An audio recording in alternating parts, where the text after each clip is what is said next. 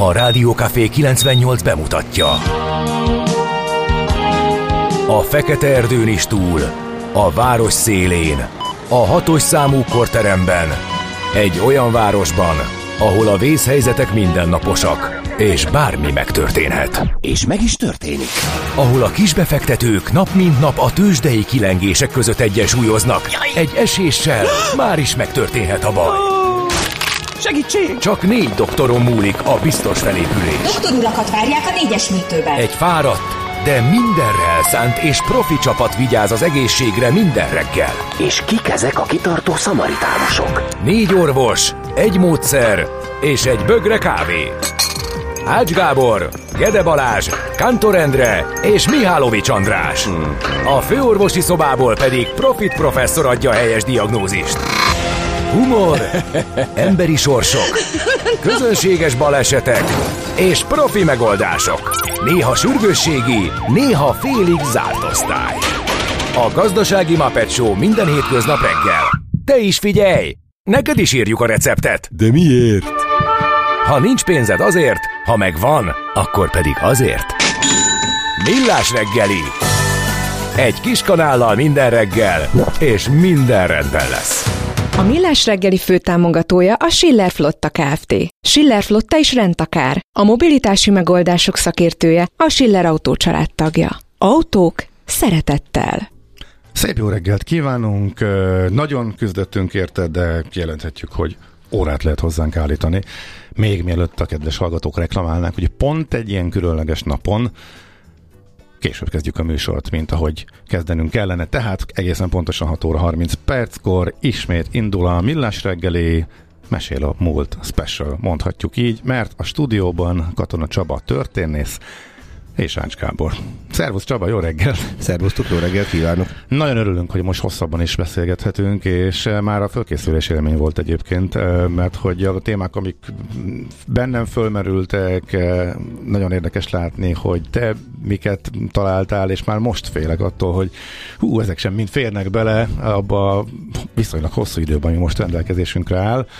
Meglepődtem, hogy kik azok, akik kimaradtak eddig, pedig azt gondoltam, hogy már szóba kerültek, de lényeg az, hogy többféle témát hozunk. Egy hallgató, illetve hallgatók tegnap már, amikor ismét mondtuk, hogy te jössz most, illetve ma egyből bedobták a napi csata ötletét, de az a Mihálovics kollégának ugye a kedvenc rovata is szokott mesélni, de visz nélkül ez egyrészt nem annyira szép, másrészt egyébként pont csatát nem nagyon emeltünk ki a listából, ugye? Valóban nem, de hát ha vártunk volna augusztus 29-ig, akkor már is meg lehetett volna emlékezni Mohácsról, de nekem annyira nem fáj, hogy most nem ez fog előtérbe kerülni. Nem, viszont már volt. Ugye, viszont már volt, pontosan már, erről már nem beszélve. Igen. Ezzel együtt az emberiség története sajnálatos módon bővelkedik csatákba, tehát ha válogatni akarnánk, akkor találnánk valamit, de mégiscsak szerencsésebb dolog más dolgokról megemlékezni. Így van, és a legjobb dolog, Ilyenkor szoktuk a műsor elején általában átfutni, illetve köszönteni azokat, akiknek születésnapjuk átfutni az évfordulókat, illetve a születésnaposokat eh, köszönteni. És hát ez most különleges alkalom, hogy akkor veled tehetjük meg. Ezt kíváncsi vagyok, hogy kiről mi jut eszedbe. Eh, szerintem a listából, akiket csak és kizárólag a mai nap köszönhetnénk, mert éppen a mai naphoz kapcsolódik az évforduló, illetve a születésnap szerintem egy egész műsort tudnál nekünk mesélni. Úgyhogy eh, mondom, kíváncsian várom, hogy ki az, akiről többet fog fogsz, ki az, akit kiemelnél, és ki az, akit csak megemlítünk a listáról. Úgyhogy szerintem ugorjunk is neki. Hát számos ilyen ember van, ugye tegnap összeszedtünk néhány olyan nevet, aki a mai napon született, illetve a mai napon hunyt el. Ezek közül én egy valakit szeretnék kiemelni, egy olyan embert, akinek a emlékezete meglehetősen eltűnt mostanra, de az a helyzet, hogy én fontosnak tartom, ez pedig Vitkovics Mihály. Hát uh-huh. ahogy a neve is elárulja, ugye ez nem feltétlenül egy ős magyar név, de ezzel együtt a magyar irodalom egy kiemelkedő figurájáról beszélünk. 1778-ban született. Egy szerb édesapja volt neki, korabeli kifejezéssel Rác, Egerbe menekült, aztán pedig mivel Tabánban, Budán vállalt szolgálatot, a fia is, aki éppen egy szerelmi bánatból kifolyólag szomorú volt, vele tartott, és ő itt a magyar irodalomnak, illetve a magyar ügyvédi szakmának egy kiemelkedő egyénisége lett, komoly kapcsolatba került a nagynyelvú ítóval Kazinci Ferenccel, és volt neki két kiváló barátja, illetve kollégája, egyik Horváth István, az ő fia Horváth Árpád lett később Szendre Júlia második férje, illetve Szemere Pál, és velük együtt alkotta az úgynevezett Pesti Kazinci triászt, tehát az a nagy szellemi mozgalom, amit nyelvújításként szoktunk megnevezni, és aminek a kétségkívüli vezéralakja a Kazinci Ferenc volt. Nos, hát neki volt egyik meghosszabbított keze.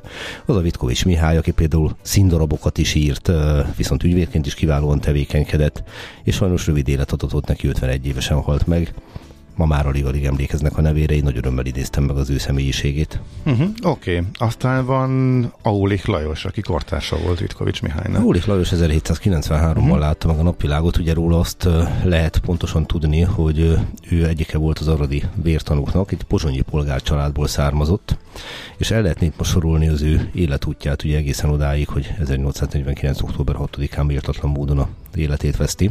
Vele kapcsolatban egy olyan dolgot mondanék el, ami viszont sokkal személyesebben érint engem. Nevezetesen több mint tíz évvel ezelőtt kaptam egy levelet Hamburgból, és jelentkezett egy Dietmar Aulich nevű idős úr, akiről, mint kiderült, a hamburgi ö, nemzetközi vásár egyik vezéralakja volt, vezérigazgatója, jól emlékszem, és azt a kérdést tette föl nekem, nem tudom ki ajánlott neki már pontosan, hogy Hát lehetséges-e, hogy ő Ólik Lajosnak valamiféle rokona, mert ez a név ez meglehetősen ritka. Tehát neki csak egyszer a fejébe szöget ütött, hogy utána járjon. Így van. És megkeresse. Aha. Így van, így van, és uh, én föltettem neki a kérdést, hogy mit szeretne tudni, választ a kérdésére, vagy hogy bizonyítsuk be, hogy ő Ólik Lajos leszármazottja, és kellő humorral és okossággal azt a választ adta, hogy őt az eredmény érdekli. Ha nem rokon, nem rokon, ha rokon, akkor természetesen ennek örülni fog. Mire jeleztem neki, hogy ez nagyon szerencsés, mert Rólik Lajosnak nincsen leszármazottja. De ettől még lehet ugyanaz a család. És hmm. hát, mint kiderült, Sziléziából, a mai Klockó akkori nevén Glatz térségéből vándoroltak be Pozsonyba Ólik Lajos ősei, és Dietmar Ólik úr ősei is. Úgyhogy végül is közös ősük volt, ha nem is lehetett leszármazottja Ólik Lajosnak. És ez a történet azért áll közel az én szívemhez, mert itt már Aulich úr ez év elején elhunyt, és úgy rendelkezett, hogy abban az országban szeretne nyugodni, ahol a nemzeti hősként tisztelt rokona Aulich Lajos neve sokkal többet jelent, mint bárhol máshol, és a Dunán temettük el ez év elején, úgyhogy ez elég szívmelengető történet számomra, Abszolút, hogy hát itt már Aulich úgy kifejezetten azt kérte, hogy itt, itt, itt legyen Dunán a temetése. Hm, és így is lett. Fantasztikus. Nos, kit nézünk még a születésnaposok közül? Itt van, hát mm, akkor dobok én akkor Dobjál. neveket. Johann Christoph Bach. Johann Christoph Bach egy érdekes személyiség, és némiképpen háttérbe szorult, ennek a legfőbb oka pedig, hogy van neki egy fia, akit úgy hívnak, hogy Johann Sebastian Bach. 1693-ban látta meg a napvilágot, és ugye hát a remek dolog egy nagyszerű zenésznek lenni, de hát ha az ember fia az még nagyszerű zenész lesz, akkor ugye ugyanazzal a névvel, ráadásul Bach, akkor valóban arról van szó, hogy eh, kicsit kevésbé irányul rám a figyelem. De persze se felejtsük el azt, hogy miközben a egyetemes zeneinek az egyik legkiemelkedőbb személyisége, Johann Sebastian, azért a Bach dinasztia számos más kiváló zenészt adott a világnak. Tehát itt igazából arról van szó, hogy van egy olyan család, amelyik nagyszerű zenészek sorát hozta létre, és ennek tekintetében pedig csak egy valaki van, aki kimagaslik közülük. Mondhatnám, hogy primus inter pares, de azért nem mondom, mert az Johann Sebastian Bach mindenhonnan, mindenhonnan kiemelkedett. És vele kapcsolatban megint csak egy anekdota. Van a Hotel California című szám, szerintem nagyjából mindenki ismeri, és a végén van egy dupla gitár szóló. Szép, hosszú, szép minden idők egyik legjobb dupla gitár szólója. Abszolút, az eagles uh-huh. És egyszer hallottam orgonára hangszerelve ezt a dupla gitár szólót, és uh, döbbenet volt azt hallani, hogy egy az egyben olyan, mint hogyha Johann Sebastian Bach mű lenne. Úgyhogy megint eljutunk oda, hogy lehet ilyen kategóriákat megalkotni, hogy könnyű zene, meg komoly zene, de igazából jó és rossz zene van. Oké, okay. hogyha itt lenne Mihálovics kartás, akkor ő biztos egy római császár halálát említette volna elsőként, és nem is időrendben haladunk ebből már látszik. Ki is volt? Ez az úriember, aki meghalt, ő a legrégebbi tőlünk, az ugye Gratianus római császár, hát szegény 363-ban halt meg, de róla igazán olyan nagyon sok mindent nem lehet elmondani, mert az a helyzet, hogy nem tartozott a jelentős császárok közé, de kétségkívül ezen a napon hunyt el. Ugye, de ugye említetted, hogy itt azért az ókorból származó feljegyzések azok azért bizonytalanok már, mint hogy itt a napokat illetően, sőt néha az éveket illetően is ennyire biztosan tudjuk, hogy pont ez a nap. Vélhet, vélhetően. Maradjunk uh-huh. annyiban, amit úgy fogalmazott meg egyik kiváló ókorász tanárom, hogy a ókori történetírásnak az a csodája, hogy egy valaki leírt valamit, és vagy elhiszem neki, vagy nem. Tehát Na nagyon jó, sokszor kontrollálhatatlanok Ez, ez ezek a források. azt a kérdést, hogy hogyan kontrollálja a történész a forrásokat, meg egyáltalán hogyan dolgozik, mit eh, tekint valódi források. Erről majd egy külön körben beszélgetünk, mert ez sokszor fölmerült, és tök jó lesz Az kicsit egyik legizgalmasabb kérdés, úgyhogy nagy örömmel megyek bele. És hát még egy embert megemlítenék, 1938-ban született még valaki, ez pedig Frederick Forsyth. Uh-huh. Ugye a Frederick Forsyth neve a, nem a Forsyth szagához kötődik, tehát John Galsworthy regényében szereplő család az nem ez a Forsyth család. Viszont van egy zseniális film, aminek legalább két feldolgozását láttam, pontosan egy zseniális regény, és egy ugyancsak két nagyszerű feldolgozás, ez a Sokál napja ez a Sokál napja, és uh, ugye a második filmben már Bruce Willis alakította a bérgyilkost. Na most, uh, ha semmi más nem tett volna le az asztalra a kémregények terén Forsyth, mint ezt az egyet, és aztán ebből elkészül ez a két film, már ezért érdemes lett volna róla megemlékezni. És ha végignézzük ezt a névsort, akkor láthatjuk itt előfordult zenész, előfordult császár, előfordult író és ügyvéd, előfordult olyan, aki csak író. Tehát igazából az mutatja ezt ez az évforduló naptár, amit most összeszedegettünk, és ez igazából a végtelenség lehetne bővíteni. Persze. Hogy ö, mennyire bőséges az a tárház, amiből egy történész meríthet. Ugye itt mindig fölmerül az a lehetőség, hogy lehet-e még újat mondani. Hát ha nem lehetne, akkor nagyon nagy baj lenne, mert akkor nem volna szükség történészekre, és egyelőre még azért lehet újat mondani. A másik dolog pedig, hogy hát ne gondoljuk azt, hogy valaha eljutunk az abszolút igazság birtokába, tehát a bölcsek köve senkinél nincs ott. A legrögzültebb dolgokat is lehet mindig árnyalni újabb és újabb források bevonásával.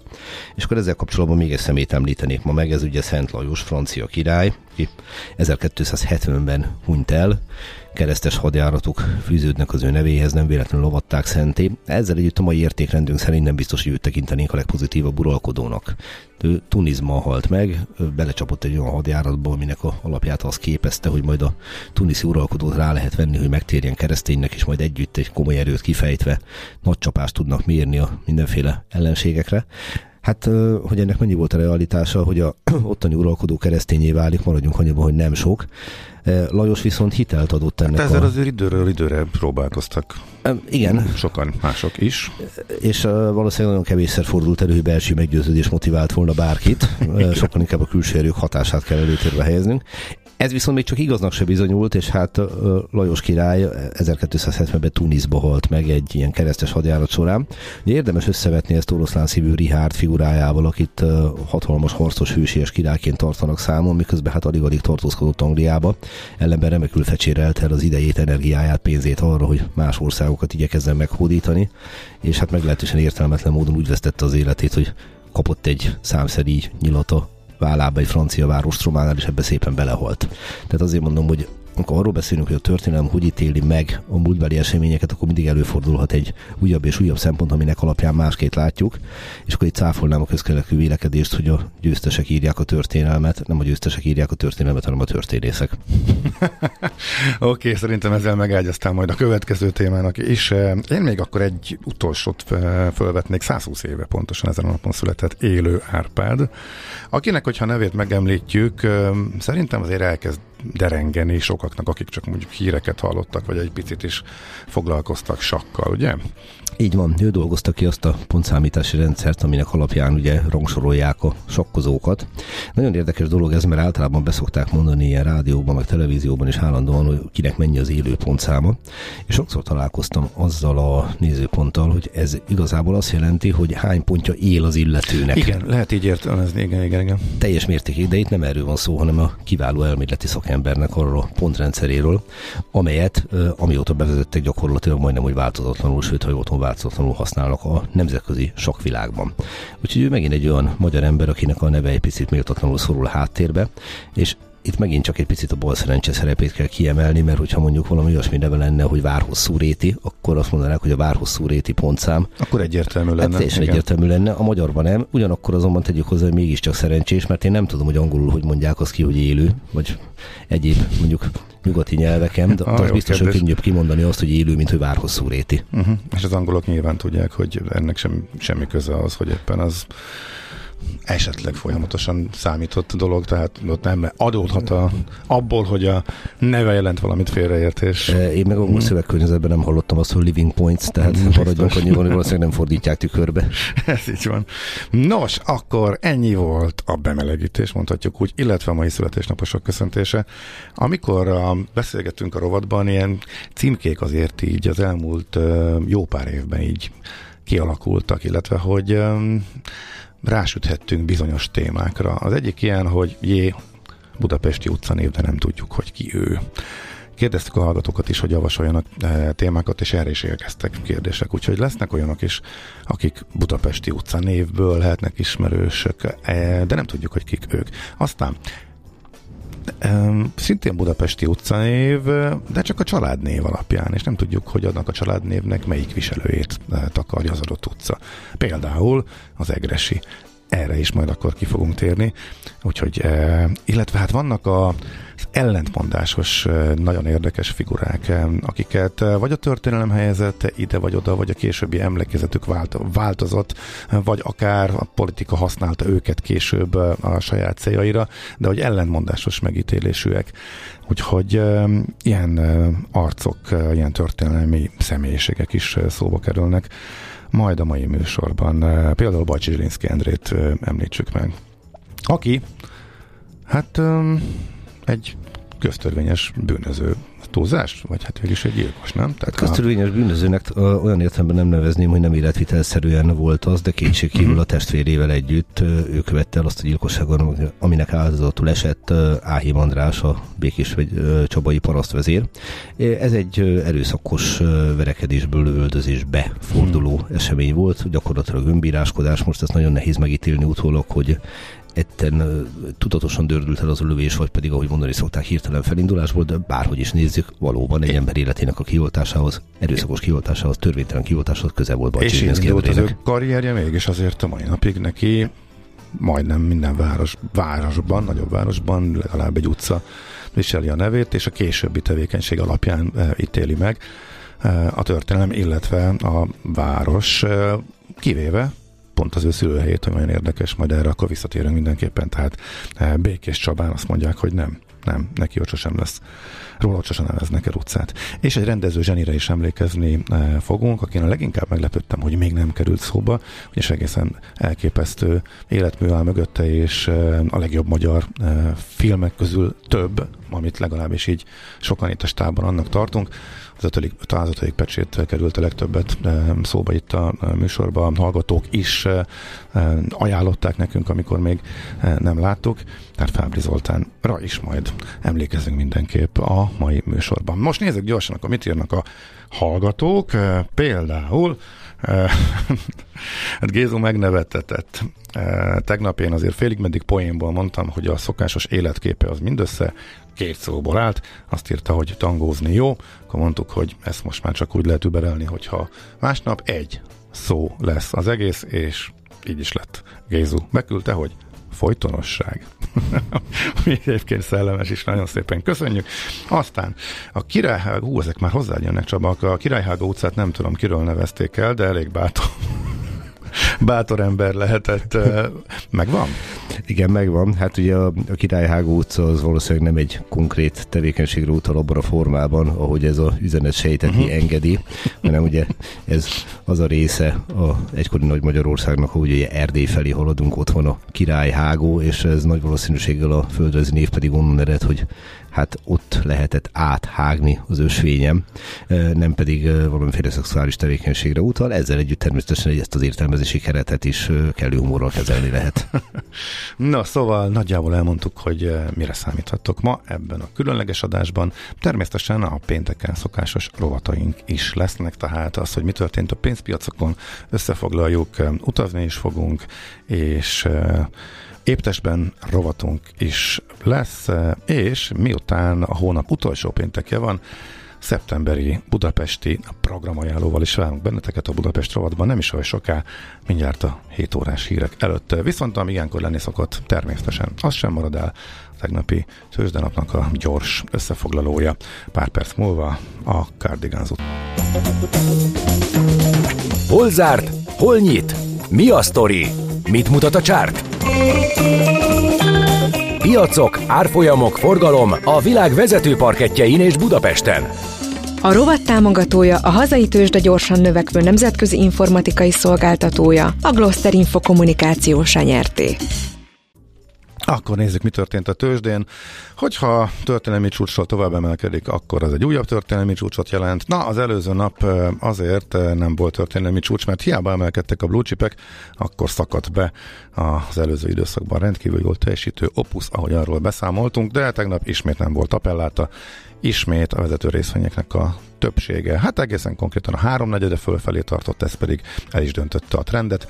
Az Opus pedig nem, hogy nem kavart be, az ellentétes irányba nem tudta elmozdítani a boxot, mert hogy az előző napi összeszakadásból fölfelé korrigált, úgyhogy ez volt a tegnapi nap. Az egyedüli blue chip, amelyik nem emelkedett, a Richter volt, egy szerény mértékű csökkenés volt, az összes többi eh, fölfelé ment, az OTP lényegében az egész napot a 14.400 és a 14.500 forintos szint között töltötte, és ennek a tetején zárt, de a MOL és a Telekom is kismértékben erősödött, jó volt tehát, kitartóan jó volt tehát a hangulat a budapesti értéktősdén. Az érdekes igazából az elmúlt hetekből az, hogy olyan napokon is, amikor a nemzetközi hangulat elromlik, a budapesti tőzsde ettől tudta magát többször is függetleníteni. Eh, korábban nem ez volt a jellemző, tehát bivaj erős a tőzsde. Különösen érdekes az annak a fényében, hogy a forintnál pedig az elmúlt évben ennek pont az ellentétjét tapasztaltuk, hogyha volt egy kis nemzetközi megingás, arra a forint érzékenyen reagált, és az elemzők többször is elmondták, hogy eh, az ország sérülékenysége miatt van így, és a forintban a kilengések ezért általában nagyobbak. Ez, ezért is, illetve pontosan ezek miatt is érdekes, hogy a tőzsde ennyire jól tartja magát, és a blue chipek fölfelé mennek. Nézzük a tőzsdei előszobát, csak röviden, akkor, hogy mi volt az x kategóriában. Azt mondja, hogy elég sok kötés született, nagy forgalom volt az előző nap után, amikor nagyítóval kerestük azokat a részvényeket, amelyeknek nem esett az árfolyama. Most azért voltak pluszban például a nap, és fölfelé tartott a Poliduct is, és az Astra Sun is, sőt még az Ébdufer e, is, e, igaz, hogy csak minimális mértékben. A legnagyobb forgalma a nap részvénynek volt, amely 4% ot emelkedett, és a VVT volt az, amelyik a mínuszos irányt mutatta. Amerikában ismét úgy tűnt, hogy jó lehet a hangulat, aztán végül az Nvidia jelentése eh, után, eh, de aztán mégsem eh, így lett. Tehát hiába volt az Nvidia száma kiváló, és hiába számoltunk be arról, hogy az előző napi zárás után először 6% pluszba került, összességében mégis lefelé tartottak az indexek, és az Nvidia-t is visszacsapták, és már a hivatalos kereskedési időben elvesztette ennek a zárás, előző napi zárás után nyerességének a nagy részét maradt belőle egy plusz, egy plusz nulla, gyakorlatilag egy tized százalék, eh, úgyhogy e, e, mégis eladásra használták ki a piacokon a befektetők ezt a jó hírt. A Boeing Ismét gondok vannak a 737 eh, Max-szal, eh, állítólag nem befolyásolja, vagy tehát nem biztonsági kockázat ellenben, lassul a kiszállítás, mert eh, meg kell vizsgálniuk egy eh, újabb eh, alkatrészt. Ezt a kedves befektetők egy 5%-os csihipuhival díjazták, ennyivel szakadt a Dow Jones, és ezzel is döntötte nagyjából a Dow Jones, a, illetve a Boeing ennyit szakadt, és ez a Dow Jones Index sorsát is nagyjából eldöntötte. Szóval lefelé tartottak a tőzsdemutatók, és most az előző napokban vitézkedő Nasdaq a másik irányba is nagyobb mértékben mozdult el, mint a többi. Ez tehát nagyjából a tőzsdei lényeg a tegnapi napról. Tőzsdei helyzetkép hangzott el a Millás reggeliben. A rovat támogatója a hazai tőzsde gyorsan növekvő nemzetközi informatikai szolgáltatója, a Gloster Info kommunikáció nyerté. Mi ez a kajám, Vigyor kollégina? Hát az, hogy mit cincogunk, te meg dolgozol. ja, hát Csaba is dolgozik szerintem. Jó. Nem? A háttérből azt hallom. Igen, a, valamit hát, nem hallom. Már, kész, már készül a következő a részére a beszélgetésnek. Te dolgozom, forrásokat gyűjt. Azzal kapcsolatban, hogy hogyan gyűjti a forrásokat ma. Ja? Na, majd egyébként szó lesz. Nagyon várom a mai műsort, én is, megmondom őszintén. Csaba, gyere nyugodtan vissza a mikrofonhoz. Kapsz Tehát egy ilyenkor még, mikrofont. ilyenkor még nyugodtan, ilyenkor még szoktunk beszélgetni egymással. Szóval én várom. Hajrá, hajrá. Én benne vagyok. Hogy érzed magad így most kis különleges szerepben? Figyelj, voltam már hasonlóba, de ez még mindig az újdonság varázsa, tehát nyilván egy idő után rutinnál tud válni, nálam még nem. Uh-huh, Oké. Okay. Szóval rengeteg érdekes témánk van, amit kifelejtettünk egyébként több hallgató is megírta, hogy a névnaposokat kihagytuk. Van, aki arra is emlékeztet bennünket, hogy egyébként meg tegnap is. Ez valóban így van. Ilyenkor szokott az lenni, hogy észleljük a hiányosságot. Tegnap Gede kollégával mondtuk is egymásnak, hogy ezt pótolni kell. Mindenképp. Rögtön ezzel folytatjuk. Hát persze. Ahogy aztán ez lenni szokott, mind a ketten elfelejtettük. De most, hogy a hallgatók emlékeztettek rá, akkor a maiakat mindenképpen akkor felsorolom. Még Lajos napja van, illetve Patrícia, valamint szintén névnapjukat ünneplik a déli bábok, elmirák, elemérek, marinetták, tehát nem marietták, hanem marinetták, és hát Tamásnak egy ilyen sokadik melléknévnapja van, Tomáziák és Tomazinák. Nos, jönnek akkor a hírek, és utána folytatjuk Katona Csabával a millás reggelit. Maradjatok velünk, illetve várjuk a hozzászólásokat is. Úgy tűnik, hogy még az SMS falat mindig nem sikerült beüzemelni, de a másik két elérhetőség ugyanúgy a 0630 6 98 0 98 0 számon, tehát Viberen, illetve Whatsappon mindenképpen elérhetők vagyunk. A mai világban könnyen félrevezetnek a csoda doktorok és a hihetetlen megoldások. Az eredmény? Hája pocim marad, a fej még mindig tar, a profit meg az ablakban. De már is segítenek a legjobb orvosok. Doktor megelégedés, doktor higgadság, doktor vidámság és doktor nyugalom. Ennek össze-visszaver a GDP-je, a pulcosa meg egy csökkenő gyertya. Két végéről égette. Ezt visszakalapáljuk, és olyan hozamgörbénk lesz, amilyet még dr. Alonso Mózdi sem látott. Millás reggeli. A gazdasági Muppet Show. Figyelem! Fogyasztása függőséget okoz. Ez továbbra is a Millás reggeli, szép jó reggelt kívánunk, itt vagyunk tehát ismét egy különleges műsorral, mert hogy a stúdióban Katona Csaba és Ács Gábor, és ez azt jelenti, hogy jó sok történelem a mai műsorban, jó sok érdekes téma, érdekes figurák, érdekes kérdés, felvetések, már a hallgatók részéről is. 0636 98 0 98 0 természetesen az elérhetőségünk egyelőre még az SMS-t inkább ne használjátok, biztosabb a WhatsApp és a Viber egy gyors kérdés, csak így bemelegítésképpen, aztán beszélgetünk tovább eh, Csabával, mert a hallgatók is kérdezik Prigozsin kapcsán is, eh, hogy mikortól nyilatkozik, vagy foglalkoznak ezzel történészek, mikortól lesz ebből történelem, főleg amikor ennyire ködös a helyzet, hogy még azt sem tudjuk, hogy egészen pontosan mi történt, ez hogy működik. Hát ez úgy működik, hogy a történészek magánemberként azonnal elkezdenek érdeklődni, és megpróbálják történeti kontextusba helyezni ezeket a eseményeket, annak ellenére, hogy rendkívül bizonytalanok a hírek, ugye, ahogy így ránézek a képernyőre, azt olvasom, hogy még a megtalált holtestek száma sem 10, hanem 8, mert ugye, ha jól emlékszem, talán 10 ember lett Az utaslista alapján, utas lista igen. szerint. De a, a történész, aki jelenkorral foglalkozik, az természetesen figyel minden napi történésre. Ez részben szerintem belső késztetés, de részben pedig arról van szó, hogy 20 vagy 30 év múlva ezek a dolgok történelemmé válnak. Ilyen például a magyar rendszerváltás, amit ugye Amiről ma már beszélni fogunk. igen. Egyértelműen így lehet megközelíteni. Ha pedig azt azon gondolkodunk, hogy hát mi is történt Prigozsinnal, ugye itt azért ö, azt pontosan lehet tudni, hogy Oroszországban a belső pucsok a lehető legritkábban vezetnek eredményre. Hát ő megkísérelt valamit majdnem napra pontosan kettő hónappal ezelőtt. Nagyon nehéz feltérképezni, hogy mi lehetett a fejében, mi történhetett. Ugye tudjuk, hogy ez nagyon-nagyon rövid időn belül véget ért ez a bármire irányuló kísérlet.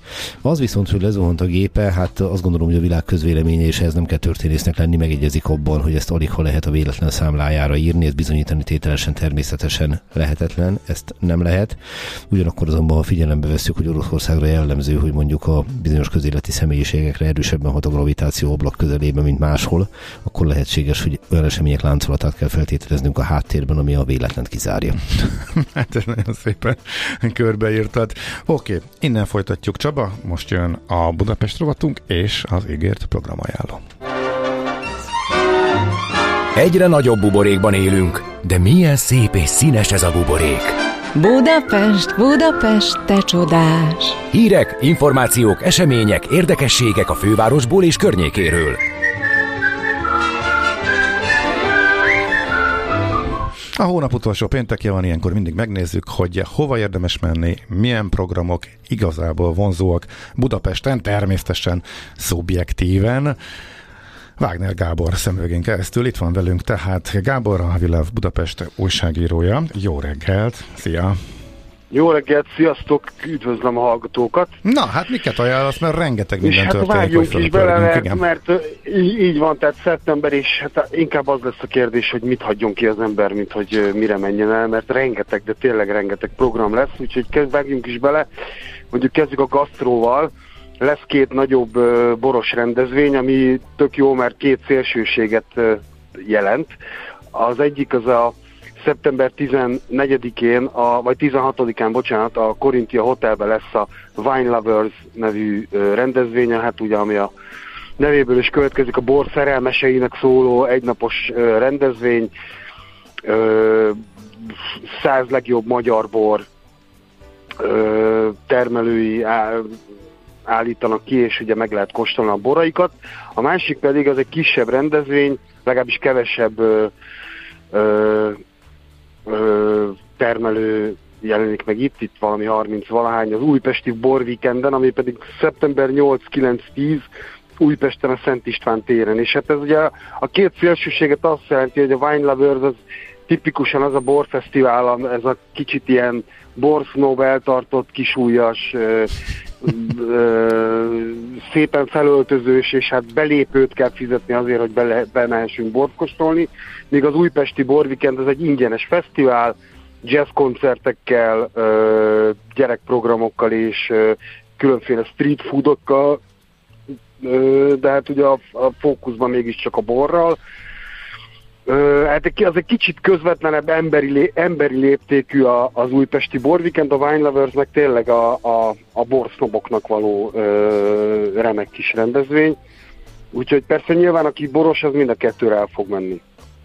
Kíváncsi vagyok, a kántor, már- kántor melyiket választja, ha nem mind a kettőt, majd megkérdezzük a kollégát. Hát nem, nem, nincs, nincs átfedés, úgyhogy szerintem ez egyik van a szeptember második hétvégéjén, és egy héttel rá Mhm. a Wine Lovers, úgyhogy mind a kettőre el tud menni. És ha már bor, akkor lesz fesztivál, sör fesztivál is, a Craft Sör Fesztivál szeptember 7, 8, 9, 10 a Dürer kertben. Ugye itt ö, valami 30, több mint 30 hazai és külföldi sörfőzde finom craft lehet majd kóstolni, közben a kertben és bent a, a Dürer nagytermébe különféle zenei programok, koncertek, DJ-k váltogatják egymásnak. Szóval ez ilyen igazi mm, ilyen nyárutó kis kerti parti lesz sörközponttal, vagy sörfókusszal a, a Dürer kertben. Ez, hát ez egy időben van az újpesti borvikendel, úgyhogy ha az ember szereti a bort is, meg a sört is, akkor egy fájdalmas döntést meg kell hoznia, hogy mi, mit kóstoljon inkább, vagy egyik nap ide, egy másik nap meg oda. Hát ez, ez is egyébként ingyen látogatható Mhm. rendezvény a, a, a Dürerben. És akkor lesz még egy gasztró rendezvény, ez a hónap második felében, ö, szeptember 21, 22, 23 a Kazinci utcában, a Botellon teraszon, illetve a Tesla, hát ugye ez a Tesla ház, ez a, a elektrotechnikai múzeum, itt, ö, itt pedig egy indiai ö, gasztrofesztivál lesz, hát aki szereti a, az indiai konyhát, ezeket a nagyon különös, különös fűszerezésű ételeket, akkor annak mindenképpen itt a helye. Itt még részletek nincsenek a rendezvényről, hogy konkrétan kik lesznek a, a megjelenő előadók és éttermek. Egyelőre csak a dátumot és a helyszínt lehet tudni, de szeptember második felében van, tehát aki Indiát szereti, meg az indiai konyhát, annak mindenképpen itt a helye szeptember 21-én. Ö, nem kimondottan csak gasztrófesztivál, de, de van gasztró ö, vonatkozása is a szeptember, szintén szeptember végén, szeptember 30, és ez már átlóg október, október 1 között megjele, ö, megrendezésre kerülő spanyol-magyar fesztiválnak, ami a Palotan egyetben lesz ez ilyen utcai fesztivál, és hát ez a, a spanyol gasztronómia mellett a, a spanyol művészet, kulturális élmények, a spanyol zene és tánc lesz a fókuszban, tehát ugye itt nem csak ö, ö, enni lehet finomakat, hanem fotókiállítás lesz, performancek, koncertek, ö, mindez ö, két napon keresztül, szeptember 30 október 1-én. És szintén félig meddig ö, ez jövő hétvégén lesz, ez pedig a Pozsonyi Piknik szeptember másodikán, ami ugye hát egy Újlipótváros kulturális, gasztronómiai úgynevezett falunapja, persze a falunapot idézőjelbe értve, ahol a, hát ugye az Újlipótvárosban található ö, helyeknek egy ilyen közös fesztiválja, ez is az utcán folyik, kipakolnak mindenféle ö, hát ilyen kipakolás van végig a Pozsonyi, a Pozsonyi utcán, és akkor az ott található ö, üzletek ö, kicsit közvetlenebbül érhetők el, mint hogy bemászkálunk. Uh-huh. Közö, egyik üzletbe. Köz, közönség találkozó igen, mindenkivel. Igen, egy ilyen közösség találkozó, és nyilván ennek is van egy gasztronómiai ága, de azért itt is vannak mindenféle színházi előadások, meg kézműves vásár, a gasztró mellett. És ez szeptember második, ez egy nagyon jó kis rendezvény szokott lenni, mindig elbringázok, mondjuk én a 13. kerületben lakom, tehát nincs is messze, de ez egy nagyon jó hangulatú rendezvény, aki szereti ezt az újlipót városi hangulatot, annak egyszer mindenképpen ajánlom, hogy próbálja ki, mert uh-huh. tényleg ilyen nagyon jó hangulatú kis házi buli, vagy falunap, ahogy ők nevezik. Na, a koncertfelhozatal is nagyon Igen. bőséges, onnan, fú, mit emelnél ki? Hát, fú, hát nagyon. Ö, Mindenképpen kiemelném a, a Hát a Presser Gábornak ugye ő azért már arra viszonylag ritkán lehet látni koncerten, és neki lesz a Még egy koncert című koncertje, ami igazából nem egy, hanem három, mert szeptember 29-én van a főpróba, a nyilvános főpróba, és mindez a Paplászló sportarénában lesz, van egy nyilvános főpróba, aztán 30-án lesz a koncert, amit eredetileg meghirdettek, és egy október 1-én pedig egy ráadás, mivel olyan nagy ö, mértékű az érdeklődés, hogy ö, hát ez egy, hogy, hogy ö, beraktak még egy napot, ugye ez a hétvége akkor a Presser Gábor ö, jegyében telhet, ez nyilván egy ö, ö, munkásság áttekintő uh-huh. nagy koncert lesz. Ö, őt tudom ajánlani, akkor nagyon ajánlom a Svaneborg Cardiff nevű skandináv jazz duót, akik a szeptember 22-én az N38 hajól lépnek föl. Ők nemrég léptek föl a Magyar Zeneházába, és ott egy elég szép hangulatú, meg nagy sikerű koncertet adtak. A, tehát most jazz alatt nem a megborult kísérletezést kell gondolni, hanem ezt a skandinávokra jellemző kicsit ilyen ez az északi elszállás, ilyen nyugodt, hm hűvös, de mégis barátságos kis hát az elektronikával is kacerkodó finom jazz muzsikát Aha. értjük alatta.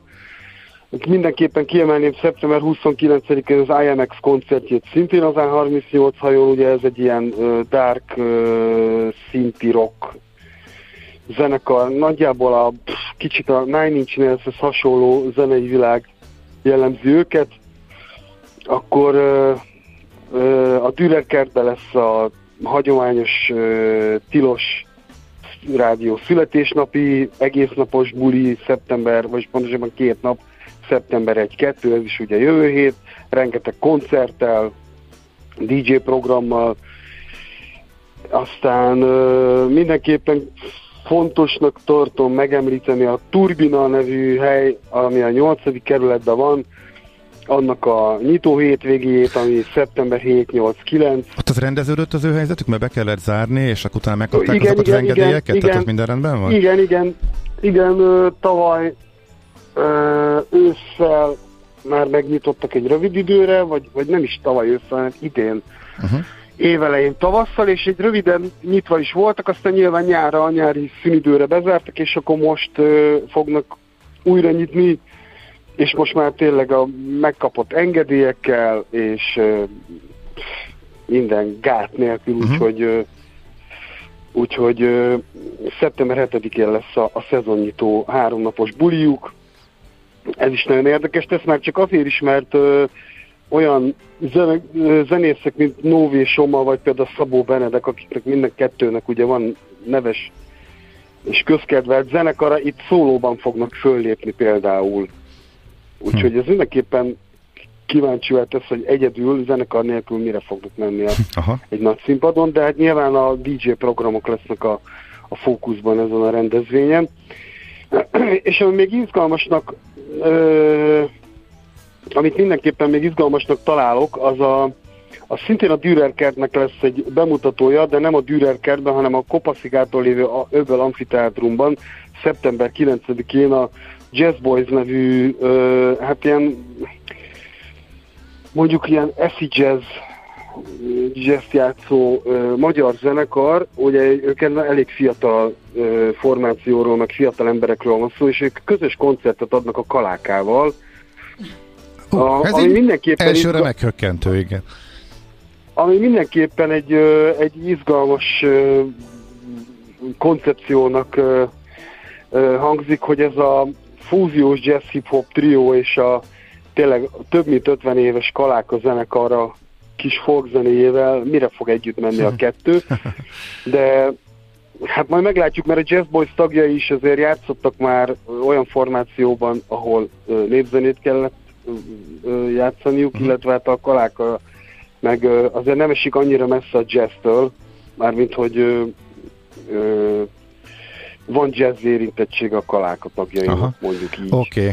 Figyelj, még kiállításokat igen. mondjuk mindenképpen szerintem, hogy mert abból is ö, igen. van. Fú, hát ö, remek, nagyon jó kiállítások lesznek, így van. Itt elindul az idény. Ami számomra a legizgalmasabbnak ígérkező kiállítás, ez a, az, hát augusztus 31-én nyit, viszont október 1-ig tart nyitva a mai Manóházban, hogy az idén 80 éves magyar fotós legenda Benkő Imre ö, kiállítása, ami nem életmű kiállítása annak ellenére, hogy szép kerek évfordulós életévét köszöntheti idén, vagy köszönhetjük, hanem hanem a Városligetet, tehát ugye ő, ő neki különféle témái vannak, amiket évtizeden keresztül, évtizedeken keresztül fotózgat, és ilyen például a Városliget, amit 1969-ben kezdett el fotózni, és a mai napig fotózgatja a Városligetet, a legfrissebb kép az idei lesz, ami a kiállításon megnézhető. A, tehát ez alatt a bő 50 év alatt készült fotó, fotókból ö, látható majd 50 darabot ö, a mai Manóház kiállításán. Ezek mind a Városligetben készültek, és ö, hát Nyilván megláthatjuk azt, hogy a maga Városliget is hogyan változott fél évszázad alatt, hm. amíg a Benkő Imre fotózta.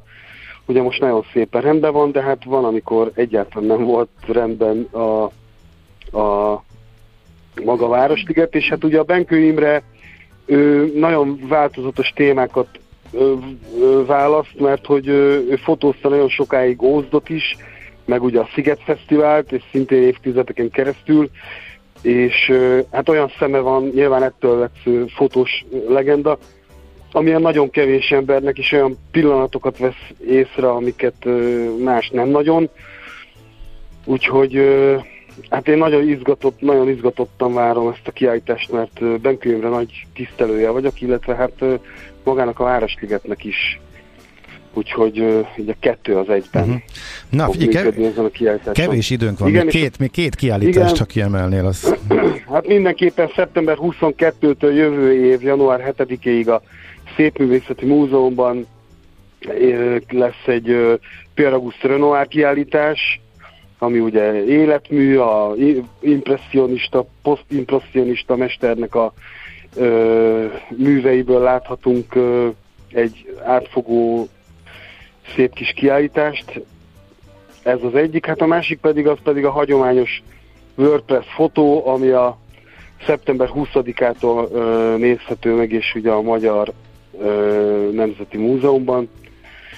Ez mindenképpen ö, kiadhatatlan Uh-huh. Oké. És hát röviden ennyit a kiállításukról. Oké, okay. hát nagyon szuper, és akkor most már, hú, van, pedig lenne még itt színházunk is, csak most már időnk nem Ó, maradt hát ezekre, úgyhogy még van. jó pár. Oké, okay, majd legközelebb belesűrítjük. Nagyon szépen köszönjük. Hát valóban nehéz igen, választani, de majd de igyekszünk. Igen, Nagyon jó hangzik. Hát több programozzanak az emberek, menjenek és keresgéljenek, mert bőven van, hát most még a egyharmadát sem mondtuk el mindannak, ami ami várható szeptemberben. És ami csak szerinted szubjektíve is ja. izgalmas, annak a harmada, és ja, akkor igen, még ezt fel lehet szorozni. Így van, így van. Oké, okay. nagyon szépen köszönjük, szép napot, jó munkát! Nektek meg jó adást. Köszi. Köszönjük, szia, szia. Wagner Gábor, a Világ Budapest újságírója tartott eh, programajánlót. Természetesen majd októberrel foglalkozunk, szeptember végén. Nekünk a Gellért hegy a Himalája. A Millás reggeli fővárosi és agglomerációs infóbuborékja hangzott el. Folytatódik a millás reggel, itt vagyunk továbbra is eh, Katona Csabával, eh, hát és eh, Czoller Andival. Igen, is. muszáj tisztázni a nevemet. Igen. Mert a nem, renomémat vissza szóval, kell állítani. Mert nem te vagy a meteorológus, nem. hanem és te az, elmondod az előrejelzésüket. És most reggel teljesen megváltoztattak mindent. Ez nagyon Fél órával, órával ezelőtt adott ki a meteorológiai szolgálat egy derült égből villámcsapás című anyagot, uh-huh. mert hogy fogalmuk nem volt, tehát ők úgy számoltak a modellekkel, hogy az Alpok térségében ez a nedves szállítószalag mentén szétmennek ott, nem tudom, konkrétan idéztem. És az előrejelző modellek azt mondták, hogy Ausztriában feloszlik ez a rendszer. Aztán meg jól nem tette, hanem újra összeállt. És veri el a vihar. Hát viharnak túlzás, de mondjuk De első kör is utána jön a 38 fok. A Metnet, ami szintén eléggé megbízható, de azt írta, hogy Ország északi része felé nyugat felől fátyol felhőzet vonul föl. A tegnap délután kiadott legfrissebb előzés csapadék sehol sem várható. Ezt írta végig mindenki. És ha reggelből kapsz egy jókor az uhanyt, akkor azért meglepődsz. Itt, itt valami nagyon ment. De igen, délutánra most minden más... jó lesz. Na, igen, átadom a terepet. Igen, jó, oké. Okay. Na, akkor folytatjuk Csabával ki, ki legyen, mert hogy annyi minden, ajánl, ajánlottuk a budapesti utca neveket, szerintem viszonylag röviden tisztázható az Egresi út, amit kérdeztek a hallgatók, illetve van még néhány ilyen, hogy ahol mondjuk egy családnév az utcanévadó, de nem tudjuk, mert hogy a családnak több képviselője is ismert, és híres volt, és megérdemelne, hogy, megérdemelné, hogy utcanévvel emlékezzen rájuk az utókor, de mondjuk nem egyértelmű, hogy kiről. Például az Egresi út Kiről van elnevezve? Jó kérdés, nekem az a sanda gyanúm, hogy valamennyi egresiről. Ugyanis elég sűrűn előfordul az a dolog, hogy egy-egy családnak több kiemelkedő képviselője van, és ilyenkor a családnév kerül az előtérbe. Menjünk erre konkrét. De erre nem maradt föl konkrétan a levéltárban? Vagy az, hogy mikor döntött erről az adott hatóság, vagy önkormányzat, vagy éppen akinek kellett, e, és akkor ezek, e, már ugye egy jegyzőkönyvekből sem derül ki, sokszor de, ezek már nincsenek meg. De az, azokból kiderül, csak annak, hogy utána kéne nézni, és ki kéne kutatni. Úgyhogy most uh-huh. itt a tippemet mondom el, de természetesen igen, ezek megvannak, illetve egészen kivételes eset, ha nincs meg. Egresi esetében ugye, itt, hát ugye lehet Egresi Gábor, lehet Egresi Béni, ők ugye testvérek voltak, Egresi Gábor kiváló színész volt. Vele kapcsolatban egy dolgot említenek meg, hát a kettőt, ami talán kevésbé közismert, az egyik az az, hogy Hát ugye 1848. március 15-én elszavalt a nemzeti dalt, tehát eléggé rendesen letette a voksot a forradalom célja és vívmányai mellett, majd pedig számüzetésbe vonult, mert komoly baja lett volna évek mellett emiatt. Ez egy más kérdés, hogy idővel... nem válta meg a igazságszolgáltatást? Vagy? Nem várta meg, viszont enyhíten igyekezett új módon, hogy elkezdett jelentéseket írni. Oh. Ott, ott, ott a Törökországból és egyéb helyekről, úgyhogy egy idő után hazatérhetett. Nem volt ezek után sem teljesen egyértelműen egyenes Mármint még a kiegyezés előtt? Bőven így van, 1851-52-ben hazatérhetett, tehát viszonylag hamar, sőt nagyon-nagyon hamar. Ezt azért nem szereti az utókor túlságosan, nem? Nem, de dicsérjük is meg. Mindenki ismeri a Petőfi Sándorról készült egyetlen daguerreotípiát. Na, ezt ő készítette. Tehát túl azon, hogy kiváló színész volt, ő volt az, aki kedves barátját, Petőfi Sándort lefotózta, mai fogalmaink szerint, és mm. így maradt ránk az egyetlen hiteles ábrázolás Petőfi Sándorról. A... És akkor mindenki döntse el, hogy egy utcanév viselje a nevét, vagy hogy ez alapján, az életút alapján? Nagyon érdekes megint. Ez mindig egy nagyon nehéz kérdés, ugye, ha, és ugye Bajcsi Zsinszki Endre kapcsán is szóba lehet hozni akkor ezt a dolgot, hogy már utaltunk rá, hogy egy utca elnevezésénél vajon mi, mi legyen a döntő szempont. Nyilván vannak olyan utcanevek, ahol a ideológia döntött egyértelműen, vagy más közterület elnevezése gondoljunk különféle korszakból, mondjuk ilyen nevekről, hogy Mussolini tér, vagy Stalin sugárút, tehát most uh-huh. lehet sokféle példát hozni. Általában véve, ha egy személyiségről nevezünk el egy útot, akkor nagyon nehéz olyan ember találni, akinek az életútja az makulátlanul tiszta. Tehát ilyenkor mindig döntést kell hozni, hogy egy kiemelkedő színésztek a teljesítményét helyezzük előtérbe, vagy pedig azt mondjuk, hogy hát egy olyan mértékű folt van az ő életútjába, ami miatt már alkalmatlan arra, hogy úgymond közterület viselje a nevét. Ugye erre volt példa Komlós János, csak ha, akiről beszéltünk abszolút, szintén. Ott abszolút azért akkor az a folt, hogy kizárt, hogy, és tök érthető gondolom. És, hogy... és ezzel egyet is értek. Tehát mm. ugye, mhm. hogyha valaki részt vett olyan dolgokban, mint Komlós János, akkor bármikor a szakmai teljesítmény van mögött az élet egy másik területén, azt gondolom, hogy vállalhatatlan példakép egyébként, mert egy utcanév az mindig példaképül is szolgál uh-huh. előtérbe helyezni az illetőt. De akkor lássuk a másik értelmezést, hogy Egresi Béni, hát róla viszonylag ismert, hogy ő zenésítette meg a szózatot, ugye Sajókazincon született a mai Kazincbarcika egyik előtt településén, és vele kapcsolatban talán kevésbé ismert az, hogy kiváló szövegíró is volt, tehát például Erkel Ferenc mellett dolgozott, hogyha a Bánkbánnak, a, nem az operának a szövegét ő dolgozta, vagy a Hunyadi Lászlóét és hát emellett ugye az ő nevéhez fűződik a, a komáromi klapkainduló, tehát az a rövid élet, ami neki megadatott, az mégiscsak egy gazdag életutat tartalmazott, és nála azért nem nagyon fogunk olyasmit találni, amit a testvérénél. De van ilyen utcanév, a Pauler utca, ahol nem egyértelmű, hogy Pauler Tivadarról vagy Pauler Gyuláról nevezték el, vélhetően mindkettőjükre utal, ugye itt apa-fia kapcsolatról mhm. beszélünk, és itt láttam egy hallgatói kérdést, hogy van Bátori utca, THY-nal, és van Bátori utca. Igen már nem y A Bátori utca, a belvárosi Bátori utca az legjobb tudomásom szerint Bátor István erdélyi fejedelemről és lengyel királyról neveztetett el. Tehát ugye ő volt az, aki 1571-től 1586-ig erdélyi fejedelem volt, és 1576-tól pedig lengyel királyek, éppen két nemzet hírosza, mert a lengyelek is rendkívüli módon tisztelik. A másik Bátori utca, az pedig tudomásom szerint egy 15. századi pálos szerzetes nevéhez kötődik. Az a Bátori László, az egyik első magyar biblia fordító volt, rövid élete volt, 30 valahány évig élt élt mindössze, és a Bátori barlangot róla nevezték el, mert hogy nagy valószínűséggel ez volt az ő barlangja, ahol meghúzódott. Ugye gondolom, akkor 20. század elején kapta ezt a nevet. De ugye ezek az utcanevek, ezek nagyon sokszor olyanok, hogy hogy az elnevezésnek a körülményeit azokat valóban ki lehet kutatni a különféle jegyzőkönyvekből. Kérdésre veszi valaki erre időt, fáradtságot, hogy rábeti magát, és utána néz, hogy mi hangzott el az érvelésbe. Ha ugyan volt érvelés, mert lehet, hogy egyszerűen csak született egy döntés. Oké, okay, hát ez is nagyon izgalmas. Mindjárt folytatjuk eh, Katona Csabával a műsor nagy részében, de azért megnézzük a pénzpiacokat is. A szokásos eh, pénteki rovataink nem maradnak el. Zen előtt egy gyors közlekedési info, most esetben is fontos. Az M1-es Bábolna Győr felé baleset, teljes leállás, még annyi kiegészítést hogy Bábolnánál történt, vagy Bábolna és Győr felé? Gondolom, hogy Bábolnánál történhetett, hogyha nem, akkor kérjük a hallgatót, hogy igazítsa ki. Tehát az M1-esen a hegyes halom felé, vagy Győr felé sokkal hosszabb menetidővel számoljatok. Teljes leállás, ez valószínűleg majd leterelést jelent. Várjuk a további infókat, és mindjárt folytatjuk.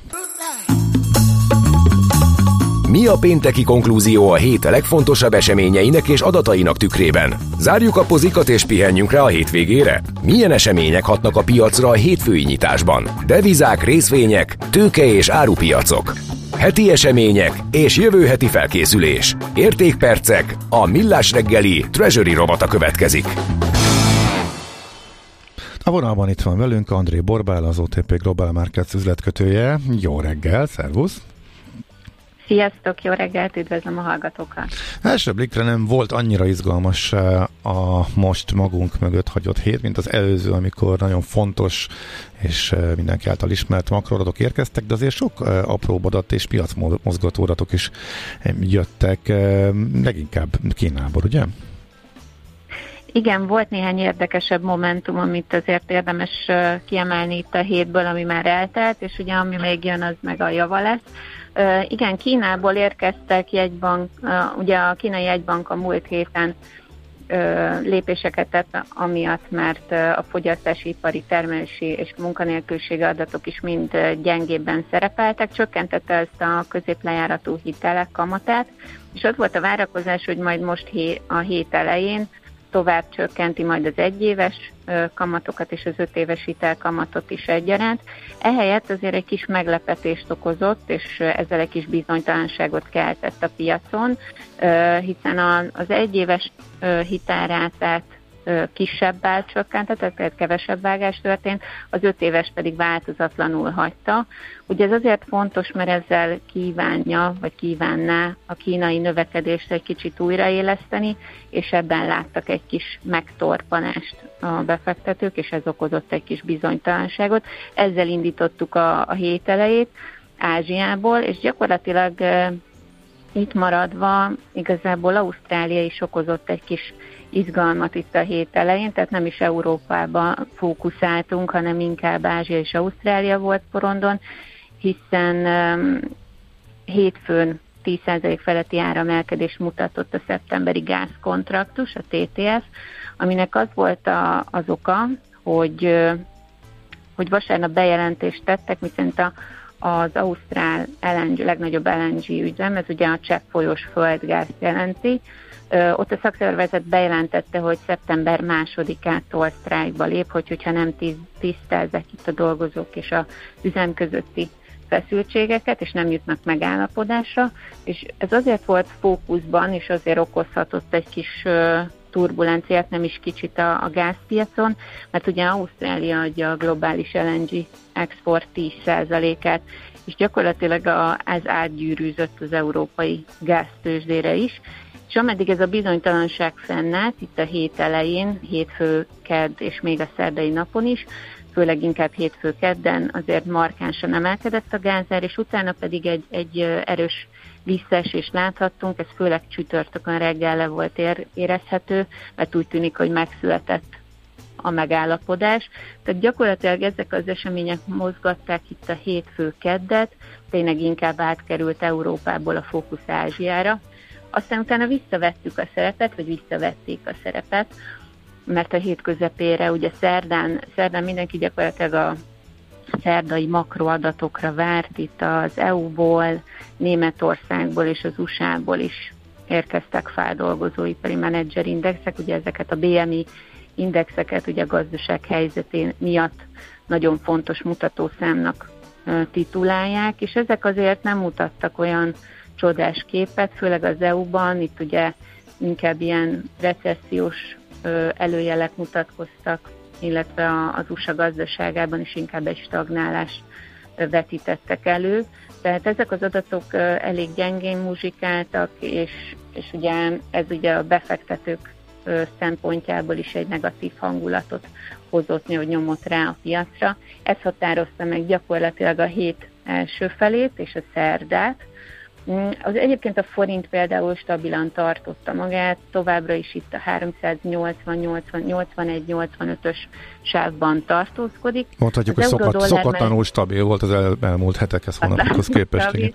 igen, igen, igen. Üm, nyilván itt azért a jövő heti MNB ülés még azért okozhat majd meglepetéseket, de erre a hétre ilyen csendes kereskedésben folyt itt az Euroforint piacon a helyzet viszont valószínűleg, hogy a hét második felében azért a, a péntek, a mai napon lehet, hogy azért látunk majd mozgás, főleg itt inkább az eurodolláron keresztül itt be gyűrűzés lehet majd érdekes, mai napon is már érdekes mozgásokat mutatott az eurodollár, de még egy kicsit visszatérnék a tegnapi napra, itt a legfontosabb vagy hát legérdekesebb inkább Momentum a török jegybanki intézkedés volt, emellett azért nem mennék el, mert azért elég markáns 750 bázis pontos emelést hajtott végre a jegybank. Ez azért eléggé ö, erős emelésnek számít. 20%-ra várták egyébként a kamatot, ehelyett lett 25. Nyilván ez az infláció megfékezésére vonatkozott ez a, ez a lépés, elég drasztikusnak tűnt, ez, ez okozta gyakorlatilag a tegnapi napban egy kis izgalmat, de, de igazából a főbb adatok, illetőleg a, ugye a Jackson Hole az a mai napnak uh-huh. lesz majd a, az érdekes. Meg hétvégén is ott maradnak, nem? Vagy ez csak péntek? Igen, igen de főleg mai nap az fókusz lesz, mert ugye Jerome Powell ma fog uh, nyilatkozni, ma ad helyzetképet. Ugye sokan várják azt, hogy hogy a kamatokról, inflációról és a, az USA gazdaságáról egy kicsit mélyebben beszél, esetleg itt elhint néhány olyan dolgot, amiből sejthető lesz esetleg a jövőbeli kamatpálya. Tehát ez a mai nap, ez, ez azért uh, USA-ból azért fontos momentumokat várunk. Uh-huh. Oké, okay, nagyon szépen köszönjük akkor, hogy ezt átfutottuk. Szép napot és jó munkát ez az izgalmasnak tűnő szépen. naphoz. Szia, szia! Igen. Sziasztok! Nos, hát az elmúlt napok eseményeinek fontos makro trendjeinek összefoglalóját André Borbálától hallottuk, tehát az OTP Global Markets üzletkötője volt a vendégünk. A hét legfontosabb eseményei és jövő heti felkészülés. Értékpercek. A Millás reggeli Treasury rovata hangzott el. És itt vagyunk továbbra is Katona Csabával, és az évfordulók közül kihagytunk egyet. 85 éve, pontosan ezen a napon jelent meg először a Magyar Nemzet című napilap. Így van, ez a Magyar Nemzet pedig a magyar sajtótörténet, 20. századi sajtótörténetnek azt gondolom, hogy egy kiemelkedően fontos lapja. Ugye kritikus időszak 1938. Eh, augusztus 25, amikor először megjelenik. És mi, a, mi hívta életre akkor? Azt hívta életre, hogy ebben a, a első világ, a második világháború felé és odródó világban szükség volt egy olyan polgári napilapra, amely a, a szélső jobbtól kellő távolságot tartva kifejezetten a klasszikus hagyományos polgári értékek mentén próbál meg politizálni. És nagyon fontos dolog azt látni, hogy ennek a, erre a hangra mekkora szükség volt abban az időben. Ugye itt a hortikorszaknak a vége felé vagyunk, relatíva a vége felé, ugye az 1945-ig ez mégiscsak eltart, és pontosan lehet látni, hogy az egykori kormánypárt az lassan, de biztosan ugye, hogy tömeg pártá vált, a Nemzeti Egység pártja, az magába tömörített többféle gondolkodású elemeket, és nagyjából onnantól kezdve, hogy Betlen István gazdasági nehézségek okán leköszönt a miniszterelnökségről, ugye Gróf Betlen István volt a hortikorszaknak a meghatározó politikusa, utána azért a kormánypártnak a gondolkodása, meg a tevékenysége az elkezdett jobbra tolódni, ugye Gömbös Gyula egy döbbenetesen más szemléletet képviselt ahhoz képest, amit ugye Betlen István Félrejétes Nelség se volt egy született demokrata mai értelemben, de mégiscsak igyekezett az ország szekerét úgy középen tartani.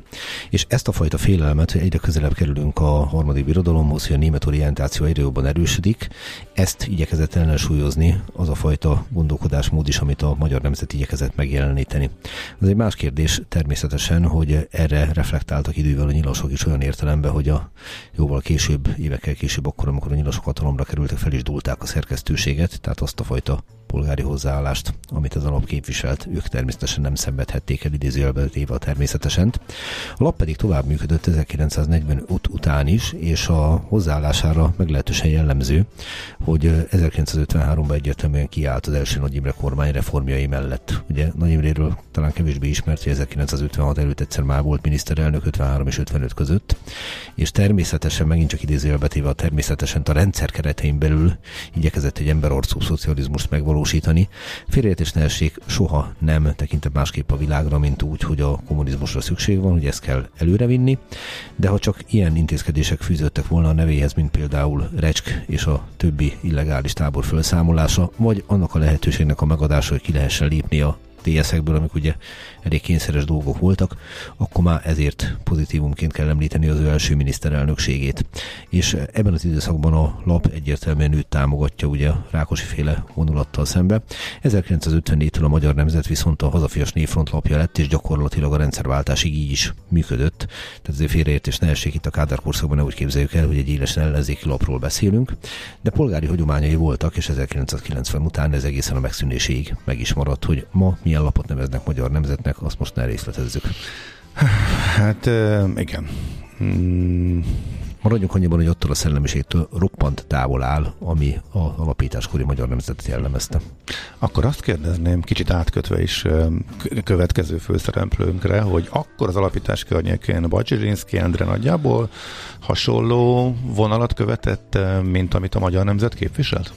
Amire tudom, az alapítóval, ugye Pető Tiborral ők össze is dolgoztak, uh-huh. bocsánat, nem Pető Tibor, de a dolog lényege, hogy a, Bacsirinszki Endre, aki, aki egy meglehetősen szélsőséges nemzeti vonalat képviselt, ő azért élesen szembeállt ugye a, a, a náci irányvonalal, már mint hogy a, a szocialista irányvonalal.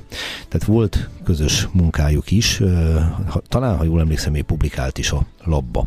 De az megint egy más kérdés, hogy vajon Bajcsi Endrére hogyan emlékeznénk, hogyha nincs a nemzeti szocialista veszély, de volt a nemzeti szocialista veszély, ő pedig elég bátran szállt szembe ezzel a fajta hatalmi térnyeréssel.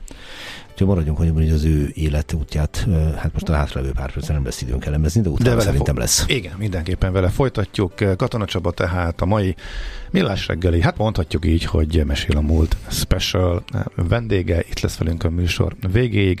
Továbbra is lesznek a szokásos pénteki rovataink, de azokon túl szinte az adás folyamán végig eh, Katona Csabával beszélgetünk érdekes történelmi személyiségekről, elfeledett, de említésre méltó arcokról, és, és sok-sok történelmi érdekességről. De most itt van Zoller Andi ismét. Na, esik már? Én már nem tudom. Hát most komolyan azt ígérik, hogy mindjárt elmegy. Jó, egy a radarok alapján az látszik, hogy igazából egy nem túl széles csapadékzóna vonul nyugatról keletre. Az északi része elkapta nagyjából Dél-Budapestet, de Budapesten inkább délre vonul el. Ez volt az, ami teljesen kimaradt az előjelzésekből, Igen. és ami meglepte a meteorológusokat. És lehet egyébként, hogy ha ez napközben történik ez a váltás, akkor hamarabb reagálnak, de hát szerintem mindenki aludt, és reggel meglepve tapasztalták sokan, hogy elkezd szakadni az eső, ha rövid ideig tart. Na, akkor most már egy frissített időjárás. Hát van, amit próbálok, igen. Oké, okay, mindjárt folytatjuk.